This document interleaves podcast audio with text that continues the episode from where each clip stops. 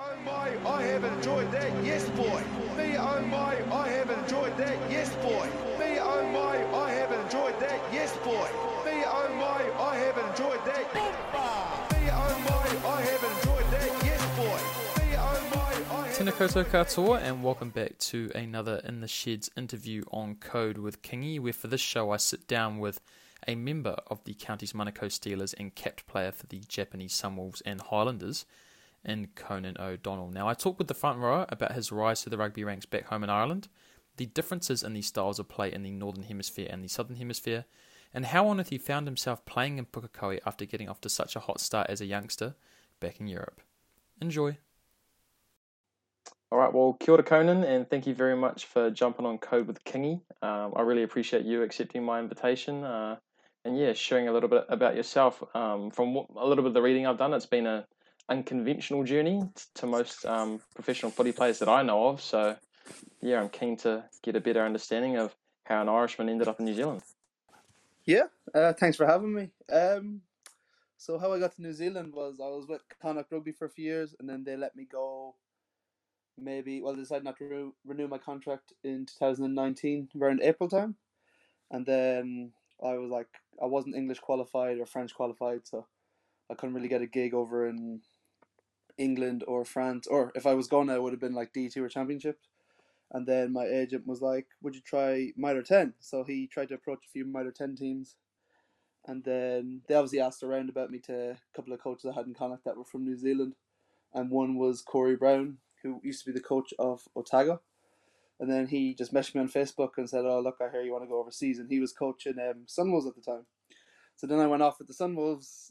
Uh, so kind of like at least released me early from my contract to go off with the Sunwolves, and then I was able to go off with them for six weeks, um, playing all around the world. It was an awesome experience. And then uh, I was telling the lads I wanted to go play Mitre 10 and still had no luck. I was talking to a couple of teams, uh, even in Japan, for after Sunwolves, and then Poliasi Mana, who used to play for Counties, was telling me that Daryl Suasua, who used to coach the Counties, was looking for a prop. So he just recommended me, and then yeah, I was in Argentina. I signed the contract to come to Counties, went home for three weeks, and then jet off to New Zealand to good old Pukekohe. I've been here ever since. Yeah, it's pretty remarkable, bro. Like, had you um, had you had any? I mean, obviously, with you being a rugby guy, you know the All Blacks and you know New Zealand. But had you ever like thought to come over at all on a holiday? I know, I know, like New Zealand's actually quite a big or sort of sought after destination, um, which is weird to a lot of us Kiwis because you know we're down yeah, at the bottom of the world, and there's not a lot to do. I guess you know from our perspective. So I mean, like for you coming to New Zealand, was it you know were you primarily focused on the footy? Were you quite sort of excited to you know come to New Zealand? to be honest, I didn't actually want to go at all.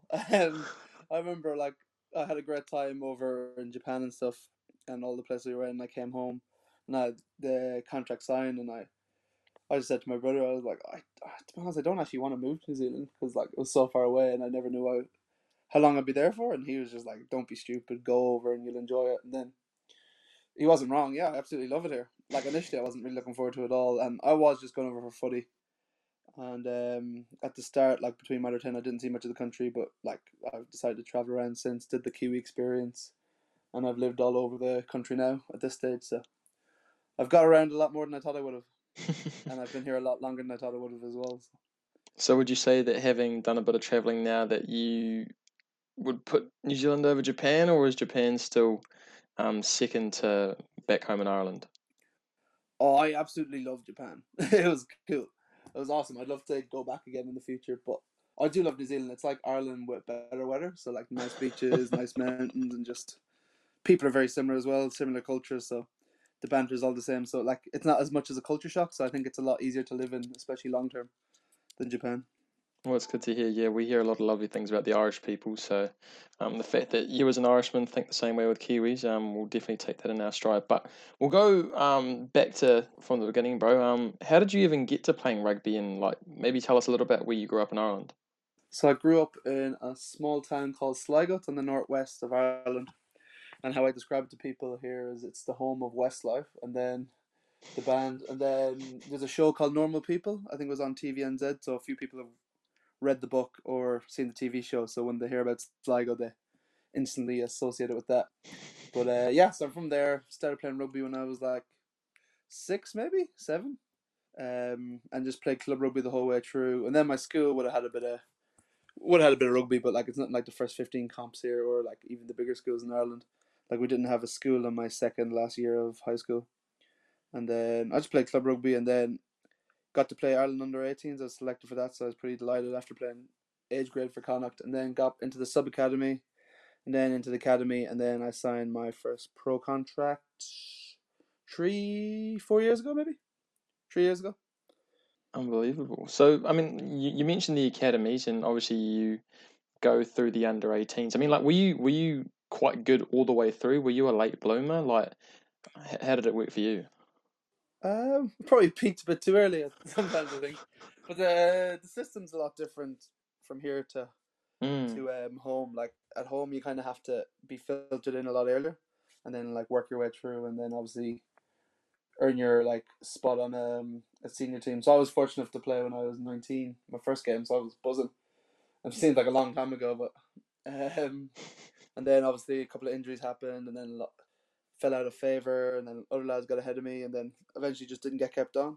But what I found a lot in New Zealand is kind of there's a lot more late bloomers than at home because I suppose once you're in the picture in Ireland, you kind of you, you have to get in the picture at a young age. Where in New Zealand, people I've seen people get super contracts at 27, 28 and just some Mm. even gone on to play for the All Blacks that late. Where Mm. back home you don't really have that much of a success story because we don't have Mitre ten. Yeah. We just have the academies and then program, and then there is a the amateur uh, competition's a lot bigger, but uh, obviously not as many players come through that. Yeah, so on the subject of academies, because it's it's quite a big thing here. Um, me sort of being tied into the club scene um, here in New Zealand, uh, or here in Wellington primarily, and you know, there's a lot of politics around players not being picked for you know the likes of your Wellington Lions or your Counties Manukau Steelers because they're not you know they're not in that frame. You know, they're not part of academy. So, would you say from what you mentioned, or what I guess what I picked up is so, is it pretty much because I know that over in Europe, they tend to pick, you know, kids like you up around 13, 14, 15. Is it like practically like impossible to get picked up for for a professional team, you know, like like Connacht, like you did, if you aren't involved in those academies, you know, from such a young age? Um, yeah, so I suppose if you're not in an academy by 20, 19, 20, you're kind of it's it's close to impossible. So there's a competition called the AIL, the All Ireland League, which is basically just all the, the best clubs in Ireland, all the best amateur games. So maybe if you're in one of the top teams in them, team called Lansdowne, and turn your a few players have gone on to get pro contracts from playing well from them, but it might be one or two every couple of years. So it's it's it's close to impossible. I've played with a couple of lads who've come through that rank, but Mhm. they've actually like played Ireland under twenties and then just haven't got an academy spot or just played well club rugby wise. But they've all been pretty young when they actually came through that system as well. So yeah, it's a it's a lot harder to to get through it, I suppose. I suppose nothing's impossible though, is it? No, no, yeah, we've definitely seen um, some outliers come through, both you know abroad and here in New Zealand. But so you, you talk about how you, you went on to play Ireland schools, um, and you're a part of the Connacht sort of academy. So when you left school, did you sort of put all your eggs in the rugby basket, or did you have a plan B? Well, my mum's a teacher, so she obviously wanted me to study as well. So I well uh, in our academy system, you don't actually have time to work. So like a lot of lads would do trades here and they'd like get up early, do the gym session and the skill session. Where when we were in the academy, we're training from like nine a.m. to like twelve p.m. or like have a break in between and then go two to five. So I studied on the side, but I was never actually in uni. I always kind of just whatever did uh, did my study two or three weeks before the exam and crammed it in. And um, yeah, I suppose coming from the my background, I was kind of made to uni, so I studied commerce in NUIG, and I finished that in two thousand and eighteen, I think it was. Oh, wicked! So you've got another string to your bow to perhaps fall back I on do. when. Haven't used it yet. Hopefully, don't have to for another few years, but Yeah, fingers we'll crossed for that. I mean, you mentioned before that you made your senior debut at age 19, which is pretty quick, especially for a front rower. And I mean, I mean, and you went on to mention obviously you fall out of favour, you have a couple of injuries, but at that time when you're thrust into the top level at such a young age, were you just buzzing? Were you just like, what the heck is going on? Like, how did this all happen so quickly? And like, how big a part did like playing a part in the Ireland under twenties play with that in terms of you like progressing so quickly through the ranks? Yeah, I suppose I just had like a, a great run of things.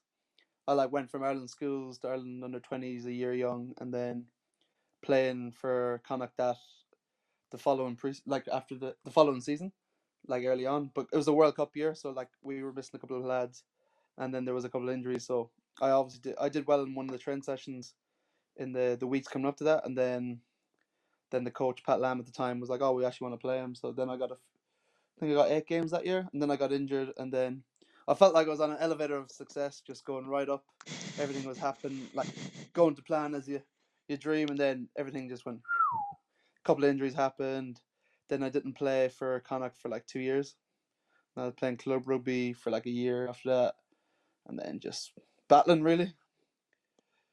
And I guess that's really the reality of, of rugby it's, itself, right? Is that you? I mean, you, I mean, you see it, you know, with with stars over here in terms of the guys who have gone on to play X amount of games for the All Blacks, and then all of a sudden they hit, hit a dip in form, or they get a couple of injuries, and as as much as the the high is, or how coveted the high is, you know, with, footy. I mean, I, I'm only a club rugby battler, so me getting a win on a Saturday and then riding it out, you know, through Saturday night on the beers, you know, that I love that high, but I guess for someone like yourself, you've sort of seen it all in terms of come through the ranks at, at a young age, where you know you're typically looking to you know just ply your trade, where you're you know you're only really looking to train with these teams, and all of a sudden you're with the senior team, and it's like wow, like life can't get any better. But then, yeah, unfortunately, it can be a cruel game as well, with it being as physical as it is. But I mean, you, you went on to mention the fact that you know you you played with the Sunwolves and that got your opportunity in New Zealand. So was that like were you on the look for other gigs? You know, when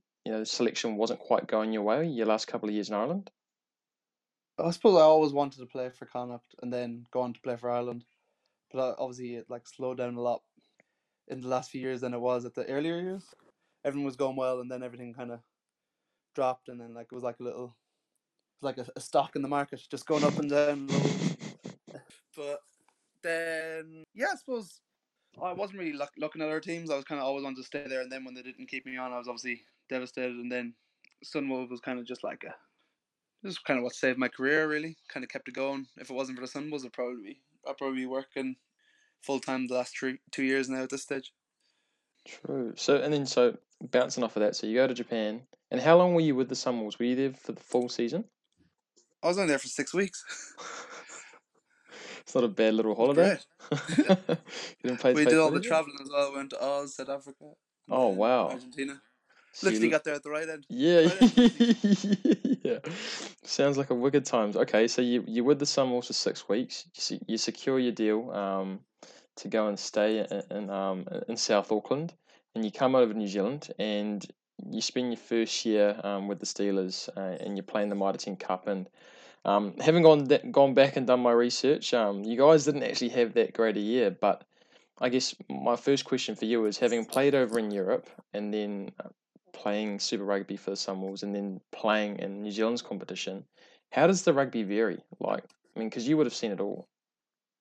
Yeah, I mean, I get asked this all the time, but um, like rugby's rugby at the end of the day. It, it, it is a lot faster here, and I find like it can be a lot more physical. Like the hits, kind of people going, they wouldn't wrap as much here, so you're actually able to like kind of swing off the tackle and kind of get. You might get initially bumped back, but because people don't wrap, you actually make two or three yards extra because because the momentum just you can just kind of swing away or like do a little pirouette off. But um, it is it is a lot faster here. Um, I actually enjoy it more personally. A lot more like free flowing, especially with the Steelers. We had like a lot of Rasley players who just offload out of yeah. nowhere, and a lot of them would actually pay off. One or two wouldn't look so flash, but most of them were pretty pretty wild. And so, knowing that in terms of like your own self enjoyment, um, playing I guess a Kiwi brand of rugby, do you like looking back at some of the players that you perhaps trained with back in Ireland? You know, is it you know because I guess the the big thing for us Kiwis looking at what happens in the northern hemisphere. I guess particularly with England, um, and even Ireland to a certain extent when they play the All Blacks. You know, they they play quite negative um, and it's not as free flowing as you know some of the, the southern hemisphere's brands of football. So, I mean, are, are there guys back home that you think would more so suit the Kiwi game and maybe don't go on to um, play, higher honors because of the way the game's played over there? Like, do you think that it would actually be beneficial if you know certain players actually came to New Yeah. Zealand? There's a lot of players I would have played with like growing up, who were like kind of told they're too small to play, but like obviously they were, their abilities ten times better than like some of the bigger players just because they don't have that kind of like, athletic look, or they kind of try and turn them into um, a different position because they feel like obviously or put them in scrum half because they feel like they're too small to play fullback or winger. Mm-hmm. Um, but like if you put them in fullback here, they'd like literally blossom, and people probably would overlook the fact that they're a lot shorter and not as big. Just just based on their ability, like they'd probably make a lot more headway here.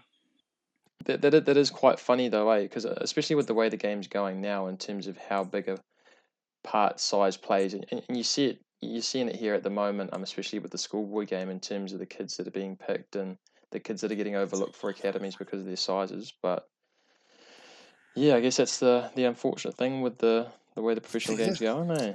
It's even bigger in Ireland than it is here for that. Like looking for people for based on size. Yeah, I mean it's stupid that way. Like I think the- England's even bigger. Apparently, I'm not sure. Yeah, I mean, you look at this the size of some of the halfbacks these days. I mean, like you think of like a Conor Murray, and like he's pushing six foot, probably tipping over ninety kegs. Eh? It's just when typically halfbacks the position reserved for the smaller fellas. Um, yeah. But yeah, no, I, I guess like for us, we got guys like Aaron Smith who are sort of, you know, doing it for the little fellas and like Damian McKenzie's. But I guess getting back to your footy though, bro. So you you you finish up your your Mitre Ten Cup season with, with the Steelers, and you mentioned to the to the fact that you had the conversation with your brother about not wanting to come to New Zealand because you didn't know how long it was going to last. So. How long was it before you got hooked up with a super deal or a super preseason? Like, did you know during the Mitre Ten Cup season that you had something to fall back on in the summer, or was it sort of touch and go? Oh, so when I moved over, I uh, was like obviously planning to try and play my way into a super team, and then maybe about halfway through or three quarters of the way through, after probably playing some of the best rugby I've played, I found out there was like a foreign player rule where super teams were only allowed two foreign players.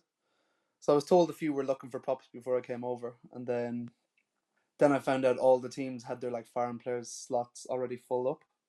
So I was just like, ah, here. Took this risk for nothing, and then um, then obviously uh, a few because uh, a few lads were away with the All Blacks. I got approached to do pre-season with the Crusaders, maybe a month, two months out of their their pre-season.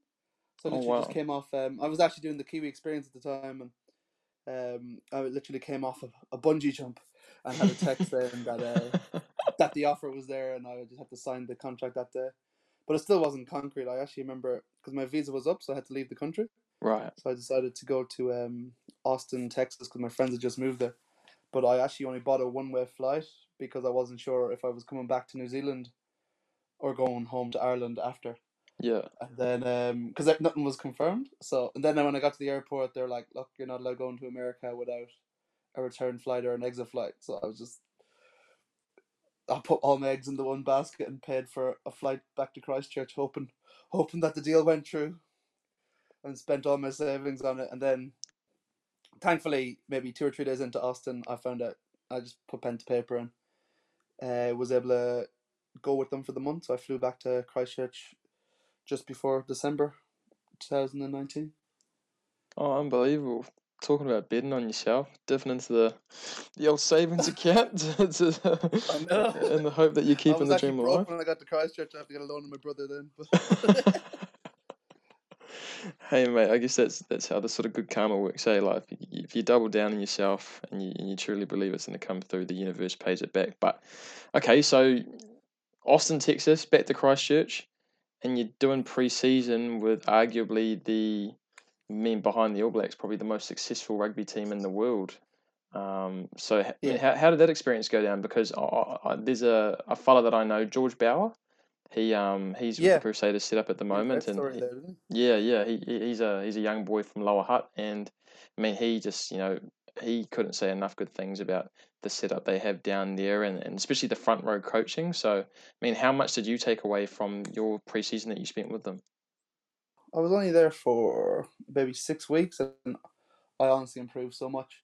Everyone's just on the same like page. I couldn't believe it. I was just like in awe with how like everything was just so in line. Like and you obviously you care about like these great cultures and uh, these great winning teams, but you it just really pushes you to get better because obviously because there's so much competition in every position there, and like obviously you don't want to be that fella behind, so like obviously encourages you to raise your game, and then hmm everyone's trying to help each other out. Like everyone's on the computers, everyone's like working hard in the gym, everyone's having these like little conversations to make the whole team improve, and you can obviously see why they've done the four in a row now they've done. You can obviously see why they have done that because just simply the culture there is incredible.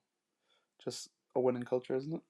Mm, so how does how does top flight? Because I mean, top flight here in New Zealand, the Super Rugby. How did how does our setup and our trainings compare to the time you spent with Connacht? Oh, they're very similar. Yeah, the coaching, um, coaching's very similar. Fine. Yeah, some coaches are better here. Some coaches are better in Ireland. Mm-hmm. Um, facilities are very similar on par with each other. Uh, obviously the good thing about here is just the weather is better, so you actually get a lot more quality trainings in, and you're not like you're not actually like covered to the max in leggings and two Under Armours and wind cheaters because it's actually you're usually in singlets rather than that singlets and uh, visors and zinc on your nose rather than all twenty layers. Yeah, Yeah. the facilities and training are, are very similar. Okay, that's interesting to know. Um, but it is you know you, I mean you spend your six weeks with the Crusaders, but that wasn't the end of your Super Rugby journey. So you ended up heading even further south, um, in the South Island. Is that correct? Yeah, so I was actually um so we are trying to stay in Christchurch, but then an injury happened in uh, Highlanders, so the New Zealand rugby were kind of like, oh, sure, he's going to go down to Dunedin if he if he's going to stay with the super team. So I went down to Dunedin on some random Wednesday midweek, played a internal game that weekend, and then got my first cap for them two weeks later against the against the um, Brumbies in the exact same place. I got my um, Sunwolves cap in the GIO Stadium, and Tony Brown happened to be the head coach of both teams. So it was pretty, it's pretty weird how it all worked out, isn't it? He seems to be somewhat of a good luck charm for you, or at least you, you seem to be following him around. And I mean, I mean, like, I mean, know it's great. I mean, I I sort of overlooked the the Sunwolves thing, but I mean, can you c- can you take me back to you know your, your debut for the Highlanders? I mean, like even like being named, uh, you know, in the team, you know, on the Tuesday, and then what do you remember from that game? I kind of just rock with it. Um, just whatever. Went with the team to Canberra.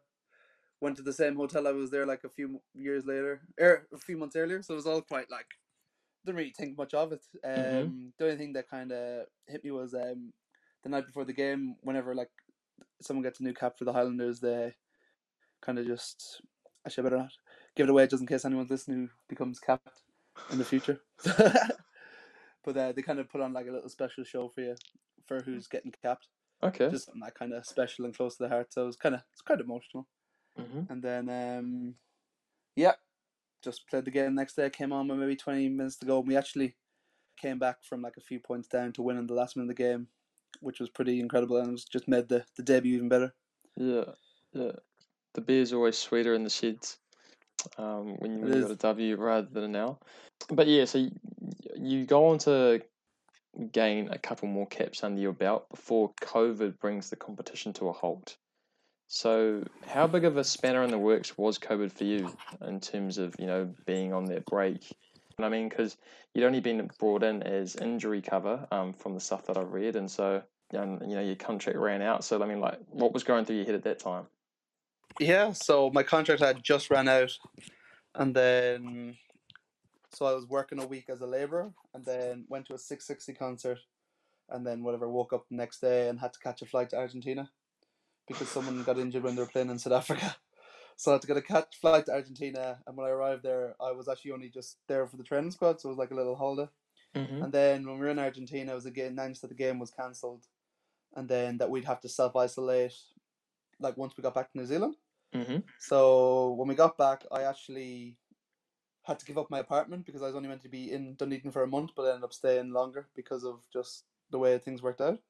So when I came back from came back from Argentina, I had to move into a new apartment with people I never met, and then within like a week later, the lockdown happened around the country. So then I was in lockdown. with a Scottish couple and an Irish guy who actually just went to play for the club team I was involved with in Dunedin. So we were in lockdown for like three or four months, and then obviously the the New Zealand Super Rugby camp was announced, and then once that finished, I got a job painting. So I was painting for a few weeks, and then I got called from the Crusaders to go back to the Crusaders because I was allowed to play for them because it was a new competition. Mhm. And then I went to the Highlanders, back to the Highlanders after the Crusaders, and then I went back to the Crusaders for the last two weeks. So I was actually a part of the Crusaders when they bet Highlanders to win the um, New Zealand Super Rugby Camp, and then I was yeah, crazy, Yeah. just going back and forth to the two of them. Yeah, I mean, I mean, like, I mean, aside from having to just acclimatise yourself with the two different teams, because it seems like you're just bouncing between Christchurch and Dunedin a fair bit um, towards the middle part of last year. I mean, aside from footy, though, for a guy who's travelled the world playing rugby and you you practically lived out of a suitcase ever since you left home and you go to Japan. I mean, I know you spent a couple of weeks back home before you came to New Zealand, and then you're off to Texas and you're back to New Zealand. I mean, could you, like, I don't know, give the viewers an understanding? It's like, yeah, I know that you're, you're obviously very appreciative that you get to play a game that you love and get paid for it, but just how difficult is it, you know, living out of a suitcase, and especially being on this side of the world where perhaps, you know, you don't have as much family or sort of close friends? Yeah, I suppose the hardest bit is kind of that I'm only doing injury replacements that it's just so uncertain. So I never actually know when I'm gonna get paid next, or like how long I have to like live off that savings. So I like kind of have to be kind of a lot smarter with my money, and I'm not very, yeah, I'm not very good with money in general. So I suppose it's kind of made me a bit more independent. Um, I've lived in about, I was saying to someone, I've lived in like ten houses in the last two years, ten to twelve houses in the last two years, and just, I suppose I don't really get stressed, but I suppose if someone who got stressed easily, it wouldn't really be for them because it can be quite stressful, just kind of not knowing where you're going to live next week, or Mm. when you're going to like get get that contract up, or like if you're just kind of training for nothing, if it'll never come up again, or if that's it, or if this is your last time, or if you get injured, then yeah, you get injured playing an, an injury replacement and it's finished, and then you have nothing. Then you kind of just risk everything, really, don't you? Yeah. I mean, I, I only ask that question because I think that um, there's a perception with rugby players, and it's true for some of them, that they are rock stars and they do get treated like rock stars and they get paid like rock stars. But you get guys like yourself, um, and there are quite a few guys like yourself that, you know, perhaps have the tag of being a professional rugby player, but people don't actually see, you know, all the graft that you're having to do in the background, um, you know, just to even come in as an injury cover. I mean, you know you're fighting to I guess knock someone out of a you know out of a professional starting place you know starting for a Super Rugby franchise but you know you've got all this other stress of like you said not knowing when your next paycheck's going to come in not knowing if you're going to have to pack your bags and I guess for me like what I love to do with these interviews um you know is just you know get these sorts of stories because I gue- I guess that's the stuff that gets often overlooked with professional rugby if you get where I'm coming from Yeah, I suppose everyone just sees the kind of superstars, and then you have the old battlers like myself.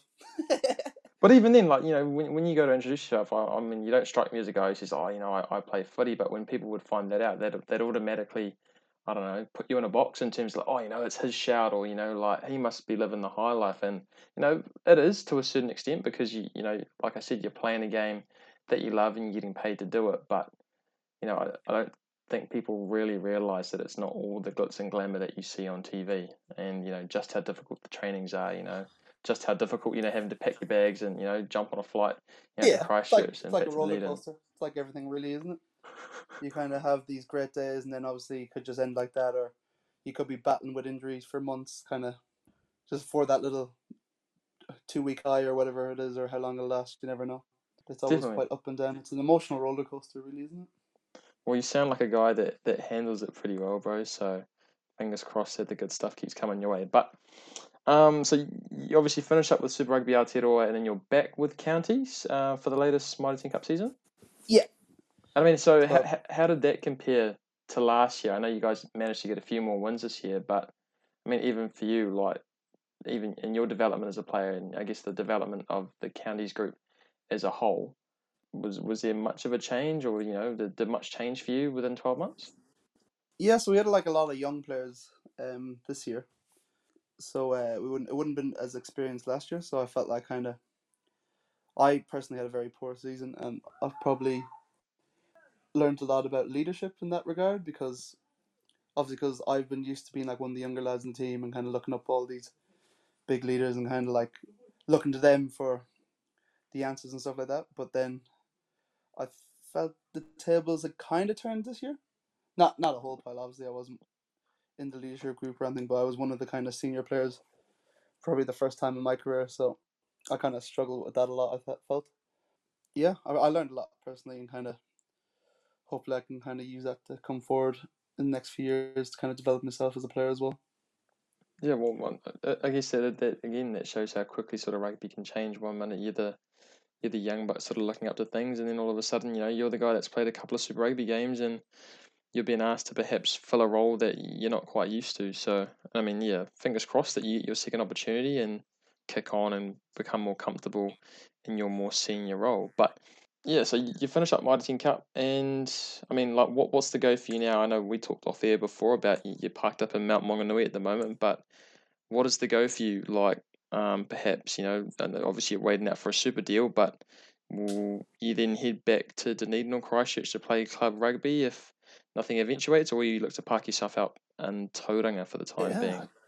I don't really know. I kind of just was hoping to get like a injury replacement for Super this year, but obviously nothing came up. So then I was like, I was quite bored of Pucky, and I feel like I, I need I need to live beside a beach to kind of just yeah seize the day. So I said I just got my bags packed up and moved to um Mount Maunganui there about a month ago. So I'm kind of just cruising here until until something happens, training away, and then I had to get a job there after Christmas because yeah I don't know how long I can probably fund myself without without working. So I got a job in a bar after Bay Dreams. I kind of just went into a random bar and was like, asked them if they had needed anyone, and they said yeah. I, I, I told them I had experience working in the bar, but I didn't. I think I soon realised, and I started my shift two hours later. So. Well, hopefully they're not listening to this podcast. I mean, even if they have clicked on, maybe it's not the best thing for them. Oh, they hear, definitely so. clicked on. I, I can be honest with them now. I made enough mistakes in the last two days. Fair enough, bro. We all do. Um, I, I guess that encapsulates everything that I wanted to gather from your rugby journey, bro. But um, I want to end on two notes. So I, I have a funny thing which I like to wrap the whole podcast up with. But you know, obviously being the professional scene, you know, you you guys are, are very much creatures of habit or creatures of routine. So, do you have like a certain thing that you do? I guess maybe before or after games. And what is your what does a game day look like for you? Do you have to sleep in? Do you have to have a certain meal? Like, what's a rundown of um, Mr. O'Donnell's day when footy's being played at night? Um, so usually on a seven o'clock game, I kind of just the night before a game, I'll probably either go out for dinner or like go to the cinema or something like that, and then have a stretch that night. And then the next game, I get a good eight to nine hours sleep, and I'll usually get up a bit earlier to have my breakfast, so I kind of won't be eating too much before games and stuff like that, mm-hmm. or like kind of just like be too full for my next meal closer to the, the match. So I get up maybe about eight or nine, then have a meal, try to keep away from coffee until kind of closer to the game, and then I probably just I like to just get out and about, get out of the house, mm-hmm. uh, or keep my mind off the game. So I kind of like whatever go around town, get a decaf with someone on the team, or else kind of play Xbox for a few hours, and then I'll have a stretch before I go to the to the game, and then just get to the game. Maybe a bit earlier than we're meant to, and then kind of just cruise out in the pitch. Nothing.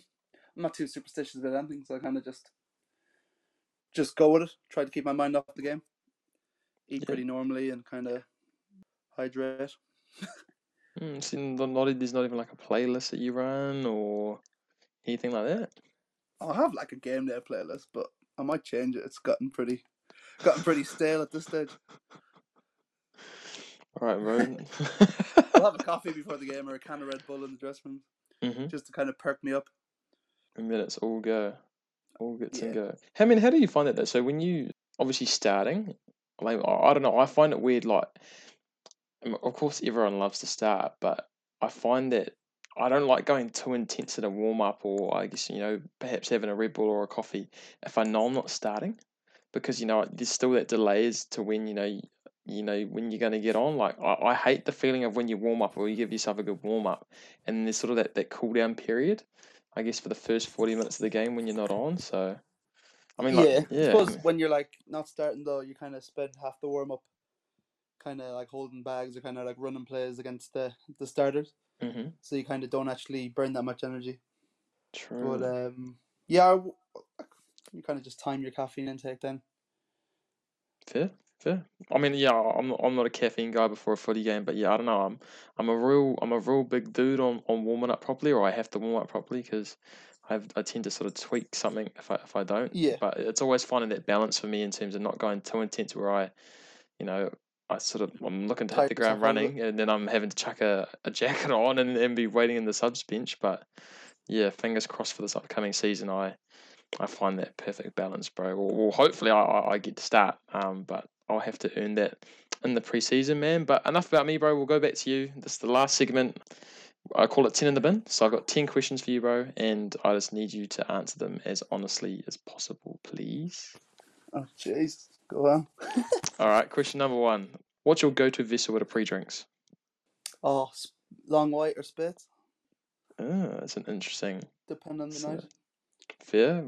I'm guessing you picked up Speight's for your time in Dunedin, or did you like it beforehand? Oh, nah, I liked it when I was in Carneys, but I kind of picked up on even more in Dunedin.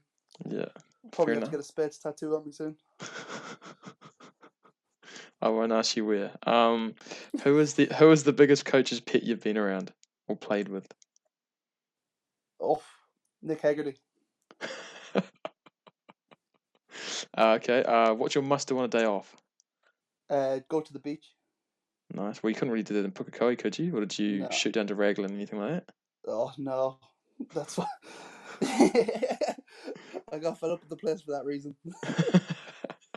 All right. Least favorite fitness block. Um, down ups, Malcolm's Yeah. Good call. Favorite cheat meal. pizza. Nice. Me too. Most regretful baller purchase. So, what have you gone out, and splashed a whole lot of money on, and then instantly regretted doing it? Um, so my first ever professional uh, paycheck, I bought a, a hoverboard. But I I don't think I regret it. I had a great time with it. Like it's pretty dusty now, and like uh, lads I live with used to just kind of take the piss of it and went down the stairs on it and broke it a bit. So I suppose that's the Mm, biggest the biggest regret. Fair. Okay. Guilty music pleasure. Um, Justin Bieber. Bro, we like, we're very similar with these questions, bro. I don't know what it is. Okay, oh, this this will be a this will be a big one. What's your go-to dance move? Oh, probably the the the pack, The pack. Can you explain that to me? What's that? Oh, the worm. the Okay. worm. oh, sorry, mate. I'm just you know I'm, I'm picturing a big fella like yourself hitting the deck and, and doing the worm. Well, I can't do it, so I'd I'd be in awe I. agile, agile as a bag of concrete. All right, biggest grub you played with and against. Um, Jesus. Uh, Peter Claffey, lad in Ireland. All right, last question, bro. You just got to finish the sentence for me. Saturdays are for. The boys. the Kiwi lads have trained you up very well by the sounds of it. Or, or is that the same go back in Ireland? Yeah, yeah, yeah. Great. It's a, it's a worldwide meme at this well, I, gue- I'm guessing like the with the similarities in the Irish and Kiwi culture that you were only ever going to answer that question one way, bro. But um, with that bringing an end to um, my interview with you, bro, I just want to reiterate again. Um, thank you very much for um, coming onto my show. It's been an absolute pleasure to have you on and learn a little bit about yourself and you know your experiences and you know you. I guess filling me in on the on the differences in the way that the game's played both here and abroad, and um, fingers crossed for you. Um, I mean, you don't really want to wish injury on anyone, but um, fingers crossed that you know when the inevitable does happen, um, you're the first guy that a team gets on the blower to to extend your time here in New Zealand. Perfect. Thanks for having me, boy. Thanks, brother. I'll catch you later.